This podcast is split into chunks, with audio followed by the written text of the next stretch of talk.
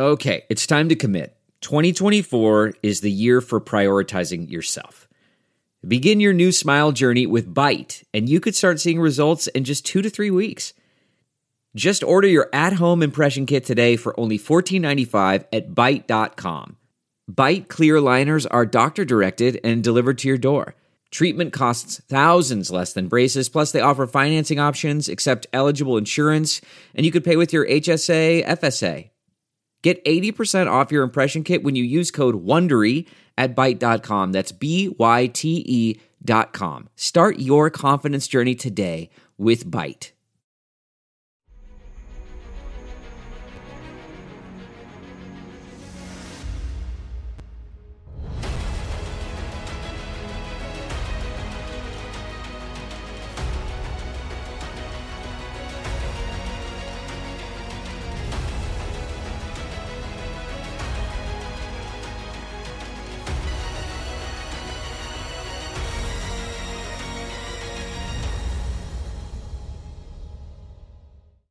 Hi, everyone. Judge Andrew Napolitano here for Judging Freedom. Today is Thursday, January 4th, 2024. Lieutenant Colonel Tony Shaffer joins us now. Tony, good morning. Belated, uh, good morning. A belated uh, Merry Christmas, a belated Happy New Year, Happy New Year. Uh, an expression of deep gratitude from my staff and me, and from all of your fans among my viewers for all the time you gave us in 2023 and all of your astute analysis and a hope that uh, we can continue to work uh, together here Yes, and at the other place where we work called Newsmax uh, during this coming year.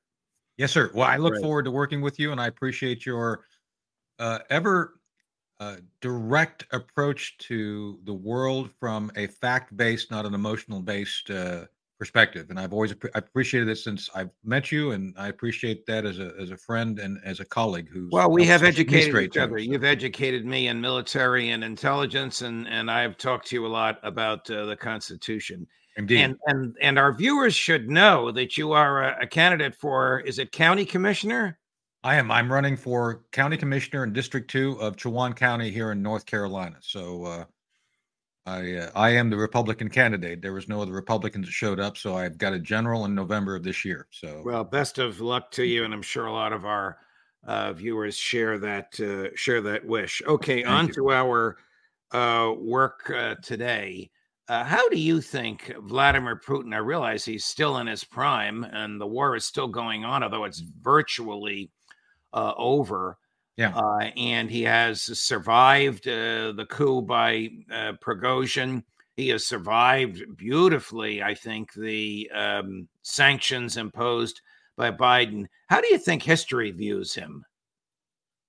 well, it depends on which history you're referring to, because at this point, I think the history of the Russian Republic is distinct and different from the Western perspective on history. Um, you and I were mentioning Jack Devine as we were getting ready to come on. Certain folks in the West will still not acknowledge specific and indisputable facts relating to the return of prominence of the Russian Republic. It's it's it's it is what it is, and the fact that we have experts such as Jack and others in the mainstream media who simply cannot acknowledge that Putin has done what he set out to do. That basically that there are are uh, grievances which Putin has stated going back to the early 2000s that he chose not to act on until you know about six seven years ago, and that when they started pushing back, the the West simply ignored Putin and said he was a madman, he was a an aggressor, and all these other things. And it's like, it, it, it- so the Western perspective on Putin is not actually what the Russian people or those following Russia, where I, I don't even say they're loyal to Russia. I think that those who are objective regarding Russia and its its uh, direction will write about history. Putin is a strong man. I've said this. I, I, I am I am no fan of Putin. Putin started off uh, as a KGB guy and in in service to the Soviet Union. We fought a war to, to of Cold War as it was to defeat the Soviets. We did. We won. We we beat them. And now, all these years later, uh, without regard to agreements made in the in the 90s, nor the fact that the Russians have said over and over again that there's a need to maintain some level of security because there is a history of Russia being invaded. I don't have the list in front of me, but I, I often have it and, and I go through and talk about those events which uh, inculcated in the Russian soul and the collective soul a belief that they are vulnerable. It is what it is. You can't you can't just simply declare the Russian culture to be insane. You, you you cannot just say, "Oh, we we don't agree with you, therefore we're going to trouble you." But that's what the West has done. So, so it, that's a that's a I'm, I'm this is a difficult question to ask because uh, answer because the Western Understood. perspective and and and Soviet and Russian perspective are completely different regarding Putin. Why do you think that uh, the neocons, the Biden administration, the Lindsey Grahams, uh, even John, the late John McCain. Why do you think they hated him and despise him? And well, that and I don't hate, get. And and hate all things Russian. So this is not I'm, this is not the Soviet Union of the Nixon era. Well, that this was my not sec- Joe Stalin. Yeah, no, uh, this is where I don't get it because even if you don't like Putin, it doesn't mean you shouldn't deal with him. I believe we should have a good relationship with Putin. I know this right. is this sounds contradictory, but it's not simply because uh, someone is a thug who runs a country a certain way that is by the way accepted by their culture they they culturally accept him it's not my judge to judge to, to, it's not my job to judge them on what they the russians believe is in their best interest it's not my job amen if they if they think that they they love Putin, god bless them go, go love putin i don't i don't care not my deal but the issue becomes why do does the neocons wish to actually in my judgment, interfere within the inner workings of the Russian Republic. Why what's are they interested? Your, what's in, your in best? What's your best take on that question? The neocons have always had this odd combination of totalitarianism and a thirst for for conquest. It's almost like uh, they've read the book 1984 and recognized that permanent a permanent state of war would benefit uh, their political uh, uh aspirations. And it seems to me that poking the Russian bear, literally and figuratively in this case, uh, has given them what they want some level of authority and power that allows them to use uh, essentially military conflict and, and international friction as a tool to maintain their political influence because that's what it does for them. If you just sit back and look at what it does for them, for the neocons, this gives their them relevance and purpose in life to basically be a bully. They are the political bullies of today's uh, uh, uh, political landscape. They are. I mean, I just just if you analyze, if you look at a high school bully judge and you look at what they do, it's like I think it's almost the same thing. Got it. Got all, it, got it. And so I think that's why they do it because they're a bunch of bullies who have no other purpose in life except to trouble those uh, people around them and those institutions that will give them power. So uh, the other day, um, we interviewed uh, Scott Ritter from Moscow, uh, and he had a colleague uh, with him, uh, a fellow who's um, a financial guy, investor, builder, developer, Uh, but also uh, an official in a, in a regional uh, government, part time yeah. official. And we had a translator, and this fellow, Alexander, answered pretty directly the questions that I put to him and and there were two takeaways. One is Putin is immensely popular. You're talking about 82 to 86 percent approval rating, right? And the other yeah. is, I said to him, "What do the Russian people think of Joe Biden?" And as soon as the translator translated that question, I saw a big smile on his face, and he said to me, "Judge, you're not going to believe it. We have a phrase." Here in Moscow, that is very common, and we all say it to each other every day. Thank you, Joe Biden. And I said, What do you mean? He said, Thank you for the sanctions. Big deal. We don't have McDonald's anymore. We're now financially independent, and our economy is better today than it was two years ago. Yeah. And Putin gets the credit for that. And so that's the point is that he's he Putin has overcome every challenge brought to him by the feckless and destructive foreign policy of the Biden administration. The other thing that's happened here, you know, uh, some of the folks I listen to call it the the Project Ukraine. That is to say, the Western neocon effort to to do this. Right. The neocon effort was founded in the concept of, of two outcomes they were seeking. First off, is the removal of Putin, because I think they wanted to carve up the Russian Republic. I really do believe that. I think they thought, oh, uh, much like uh, someone, a short corporal in the 1930s, uh, I will not mention his name, believed that, oh, Russia's frail and you just knock the door and it's going to collapse. Well, that wasn't true. And secondly, they wanted to actually sell out Ukraine. They believed, the neocons believed, and this is what I think was one of the the, the underlying functions. It's not about democracy, not not remotely about democracy. And, and by the way, Putin's motivations aren't exactly all just about uh, securing the the Russians in the four provinces within Ukraine. There's more to it than that. But the economics of this was what I think drove a lot of folks to support it. BlackRock and others really thought they were going to come in after the destruction of Ukraine, which is pretty much done, and then rebuild it. Huge investment opportunities. So, so much of what the neocon mantra is all about is what can we destroy to rebuild? Right. And, and, again, I'm not a neocon. I'm not remotely a neocon. I don't think we'd be friends if I was a neocon. And, uh, and, and I do I just no. I just I'm just speaking truthful here. You know, I just I don't think and but I just see th- what they do is a, is a very destructive uh, uh, use of of money and resources for purposes of trying to upend political regimes they don't like, and they don't like Putin. I think Putin symbolizes a, a failure on their part, and then and Ukraine was going to be their big uh, big uh, Christmas turkey to carve up. Has Putin humiliated Joe Biden in Ukraine? Yes. Uh, Joe, he humiliate he humiliate he Putin humiliates Joe Biden every time Joe Biden opens his mouth. I mean, look look at what happened. There was a competing on Christmas. There were competing videos of of Joe Biden and Jill Biden. We all saw it. Jill Biden was sitting there, and I think an ABC interview. Joe Biden sitting there with uh, with I think every dollar dollar uh, store Christmas decoration for under a dollar on her on her shirt. It, it looked great, by the way. I, that, I'm a big believer in using low cost ornaments, and she did a great job. So great job, Jill. And and, and but you had Joe Biden uh, almost uh, basically visibly distressed and trying to basically put words together to speak his Christmas message from from I guess the Virgin Islands too.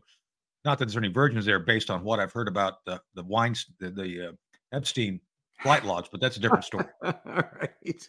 so anyway, back to Putin. Now, Putin, in, in competition with this, was very clear. He did a right. policy-rich speech and commentary where he looked like a world leader. Right? I mean, again, this is not Tony Shaffer speaking. This is something that anybody who has two eyes and half a brain can observe. Correct. So I'm I'm just saying that that that J- Joe Biden has self-inflicted the uh, the uh, the damage to his image, and Putin simply just stands there and speaks, and he he looks good because Biden looks so bad. Okay. Do you think that uh, it's the last question about Ukraine? Do you think the neocons yeah. Uh, have recognized their failure in Ukraine no. and now want to divert our attention to Gaza and other events, China, whatever other international mm flashpoints there may be because they don't want us dwelling on the hundred billion dollars we wasted and the 500,000 young men now gone and the 10 million Ukrainian refugees looking for a place to sleep in Europe. That's not just the sound of that first sip of Morning Joe. It's the sound of someone shopping for a car on Carvana from the comfort of home. That's a good blend. It's time to take it easy, like answering some easy questions to get pre qualified for a car in minutes. Talk about starting the morning right. Just like customizing your terms so your car fits your budget. Mm-mm-mm. Visit Carvana.com or download the app to experience car shopping the way it should be convenient, comfortable. Ah. Delve into the shadows of the mind with Sleeping Dogs, a gripping murder mystery starring Academy Award winner Russell Crowe. Now available on digital.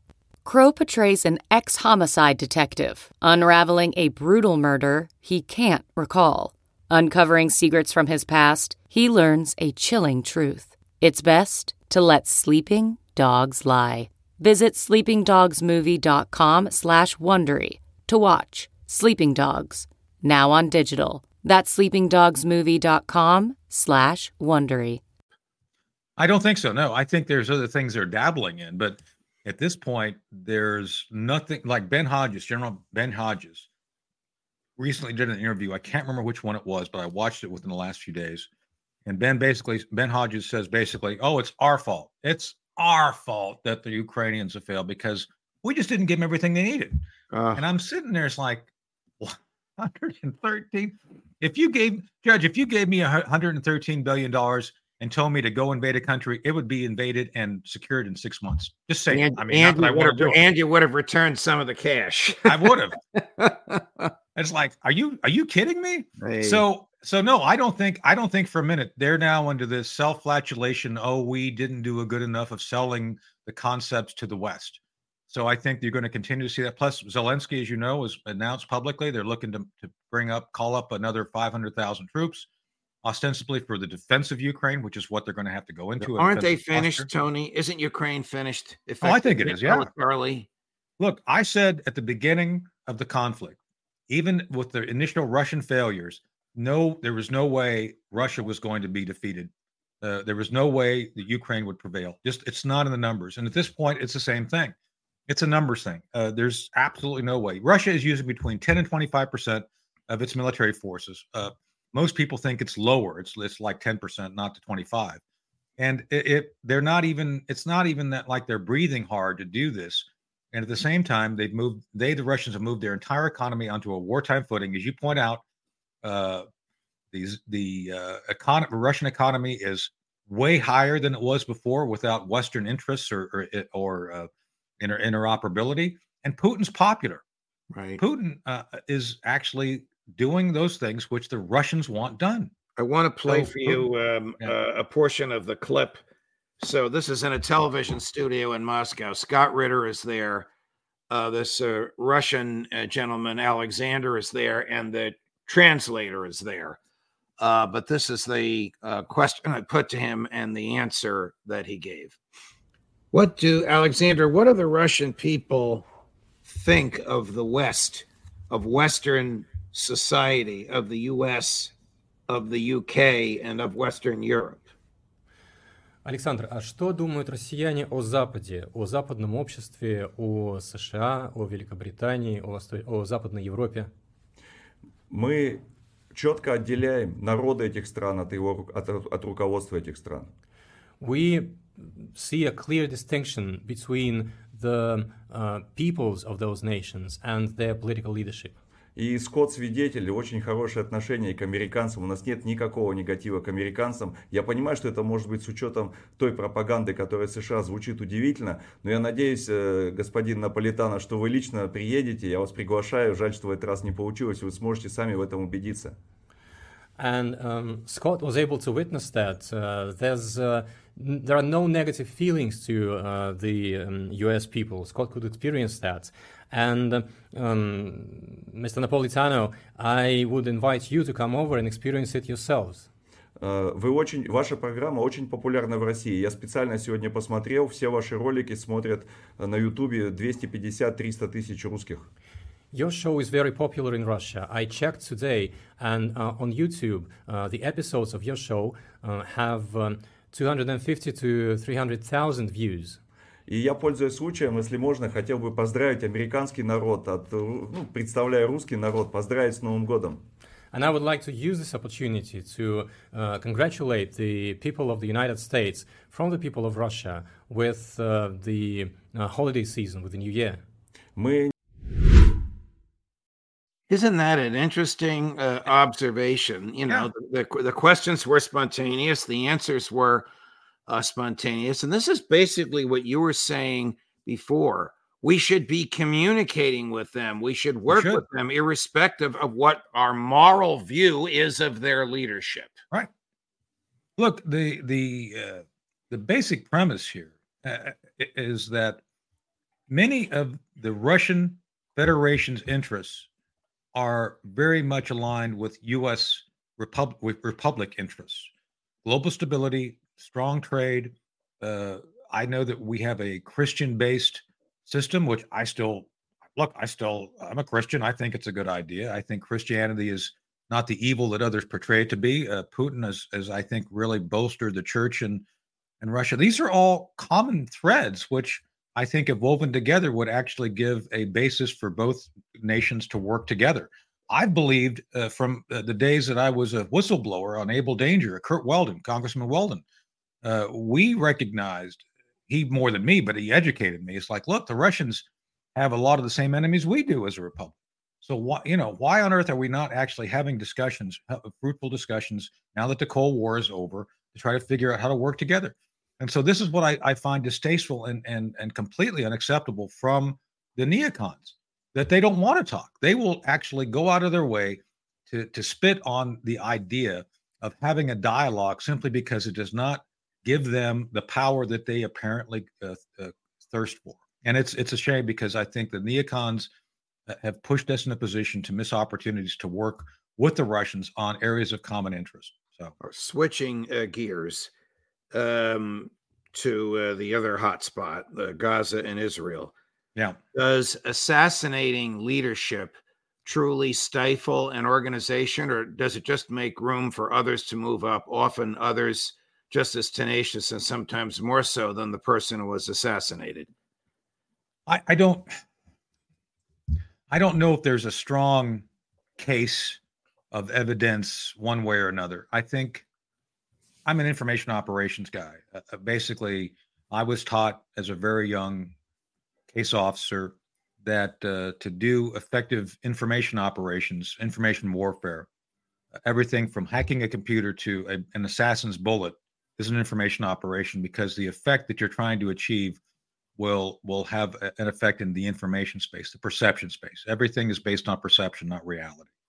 And so often when you examine the desired effect and outcome of a specific situation, a change of leadership, be it through peaceful means or unpeaceful, you know, through aggressive means of assassination or otherwise, it will have an effect. The question becomes does the replacement of a leader uh, portend to have an effect you're trying to achieve? And I think that's the way I've I've looked at events like that uh, in the, in the current circumstance, I think if you take someone out, they're going to be replaced with someone who is equal, if not a bit more aggressive. With that said, uh, if if they don't have the resources or followers to actually take up arms and do the work that they seek or direct to have done, then it, it doesn't matter. I think if you isolate an e- leader effectively, that leader can become essentially a moot point and a and a a, a period in history that that we move on from. So I, you know, it's I'm not I'm not sure, I'm not sure if that's the answer you're looking for. No, no, no, Tony. It's a very very astute answer. I mean, Max uh, Blumenthal told us that the fellow that was assassinated uh, in Beirut was uh, one of the negotiators and played an integral part in the release of the um, Israeli hostages. Why kill yeah. that guy? I mean, at least get your hostages back first. He's working well, with I, I don't dispute what he's saying, but I, I do understand that he's also the linchpin. He was the linchpin between the Iranian leadership and the and the Hezbollah leadership. So, yeah, I mean it's uh, I mean uh, Hamas leadership, and he was there in, in Hezbollah controlled territory. So it, it's a point of diminishing returns. I, right. I wasn't. I have no direct knowledge of what the decision making tree was used for the the Israelis. I have no idea, but I'm saying there may have been a point of okay we're done with this guy it's just time to knock him off all right now i want to um, just raise your blood pressure just a touch uh, to put america's baghdad bob on. This is admiral kirby talking about first the so-called meritless counterproductive south african lawsuit against the israeli government at the international criminal court and then uh, more specifically about whether uh, the U.S. thinks that Israel can eliminate Hamas. It's a little bit of a long answer, but it's um, it's fodder for your cannon. Yeah. South Africa's filed this 84-page lawsuit against Israel, accusing them of genocide. Israel says that this is blood libel. Does Washington agree? And where does this put Washington and Pretoria? We find this uh, submission meritless, counterproductive, and uh, completely without any basis in fact whatsoever. What's the U.S. assessment of the larger goal that Israel has set to eradicate Hamas? Is that still considered to be a realistic and uh, wise military objective? I, I, think I just answered that with, with Peter. Um, uh, we, we don't believe that military attacks alone are going to uh, eradicate an ideology. Um, and it's not likely that you're going to get rid of every single Hamas fighter. Uh, so in that sense, I mean, uh, you, you still have to uh, you still have to reconcile yourself with the fact that there may still be some Hamas uh, uh, around, even when your military operation is over. That said, uh, what they what they, they absolutely can do is eradicate the threat that Hamas poses to the Israeli people, and you can do that by going after leadership. You can do that by going after their infrastructure. You can do that by going after their resource, and we showed that with respect to ISIS and, and Al Qaeda. It can be done. ISIS and Al Qaeda still exist, but they are nowhere near the kind of threats that they uh, that they once posed. So it can be done militarily. Tony. So look, he's fundamentally has some correct information. I mean, the last five sentences he stated were accurate. I was part of the effort, as you know. I was an advisor to the chairman of the Joint Chiefs, Joe Dunford, uh, who was the pres- who was the chairman of the Joint Chiefs under both Barack Obama and Donald Trump for the first part of his term. And um, when given the guidance from Trump, not not not Obama, Joe Biden was able to put together an effective strategy called "By With and Through" to work with our allies as the primary. You said Joe Biden. You meant Joe Dunford. Joe Dunford. So Joe Dun- just oh boy, I can't picture Biden in a military uniform, but go ahead. Well, I can, but he'd have to have you know he'd have the Fidel Castro look. But I'll that's another story. so, so for Joe Joe Dunford, he was given guidance. I actually delivered him the guidance to to figure out what he needed to do to defeat ISIS. And then he put, and by the way, this is in chain of command. We actually documented this in a National Geographic series. It talks about how this was done. And so, yeah, with the with sufficient uh, political top cover, with good leadership, and a clearly defined and well articulated uh, uh, set of guidelines and, and, orders, you can do it. And Kirby's correct. Uh, uh, ISIS was removed for, I'd say, 85 to 90 percent of this the, the terrain it had, and for better for for better or for worse they're not back. They're still there. I mean, some people believe that the attack in Tehran yesterday may have been an ISIS attack. Could be. I don't know. I'm not. I'm not there yet. But he's fundamentally correct in his assessment. With that said, what he and the the the Biden White House has done regarding the Israelis does not match up. The, the, he's basically take is a non sequitur. He he's saying, "Oh, this is the way we did ISIS. Uh, this is the way we're doing it now." It's not. It's not they right now are trying to play it down the middle. They're not giving the Israelis what they need. I mean, even though there's these things, oh, they're signing this up. It's like, yeah, oh, it's not really what they want, but they're giving them stuff. So the Israelis are kind of on their own. And I don't think that this White House, uh, uh, Biden and, and Kirby, will be part of anything. As a matter of fact, I think the Israelis basically just tell them enough to, to make them feel that they're part of the conversation. But what do you mean when you say the Israelis are on their own? Every time we turn around, it's another hundred million dollars, and there's still uh, 15 billion on the table for Congress to vote on. There is. That's what I'm saying. Yeah, no, there. I think the Israelis could manage without that 15 billion. I think that's why they're not yelling for it. I think yes, have have we given them money? No doubt. There's been money in the pipeline long before the, the conflict started. As a matter of fact, I would argue most of that money has, has come because of things which were already in standing agreements that were going to be uh, activated should this event happen. I fundamentally don't believe the Biden administration wants to supply the Israelis for any with anything more than they have to because of domestic politics. The more publicly that's acknowledged about Biden support to the Israelis, the more that harms the progressive uh, movement. Uh, the the the Hamas caucus is what they call them. I call them within the Democrat Party is going to be key and critical to Joe Biden's reelection. Well, so Joe why, Biden, Joe Biden is is caught between the donor class in the Democratic Party and the young progressives in the Democratic Party. That's he correct. can't win with he can't win without both of them in his camp. That's correct. That's correct. Okay. So yeah, you're going to see support by the Biden White House, but I think much of that is going to be either uh, quietly pushed uh, or otherwise, you know, not acknowledged. And then he's going to say all the right things about trying to push for a ceasefire and everything else. Joe Biden, come on, Judge, you know Joe Biden. Joe Biden is the ultimate uh, empty man. I mean, uh, he he is a vessel that is open to being uh, essentially uh, content poured into him for purposes of political expression based on whatever he thinks will benefit he, him as a as an individual and his party as a as a group. And so Got I, I don't see it any different here.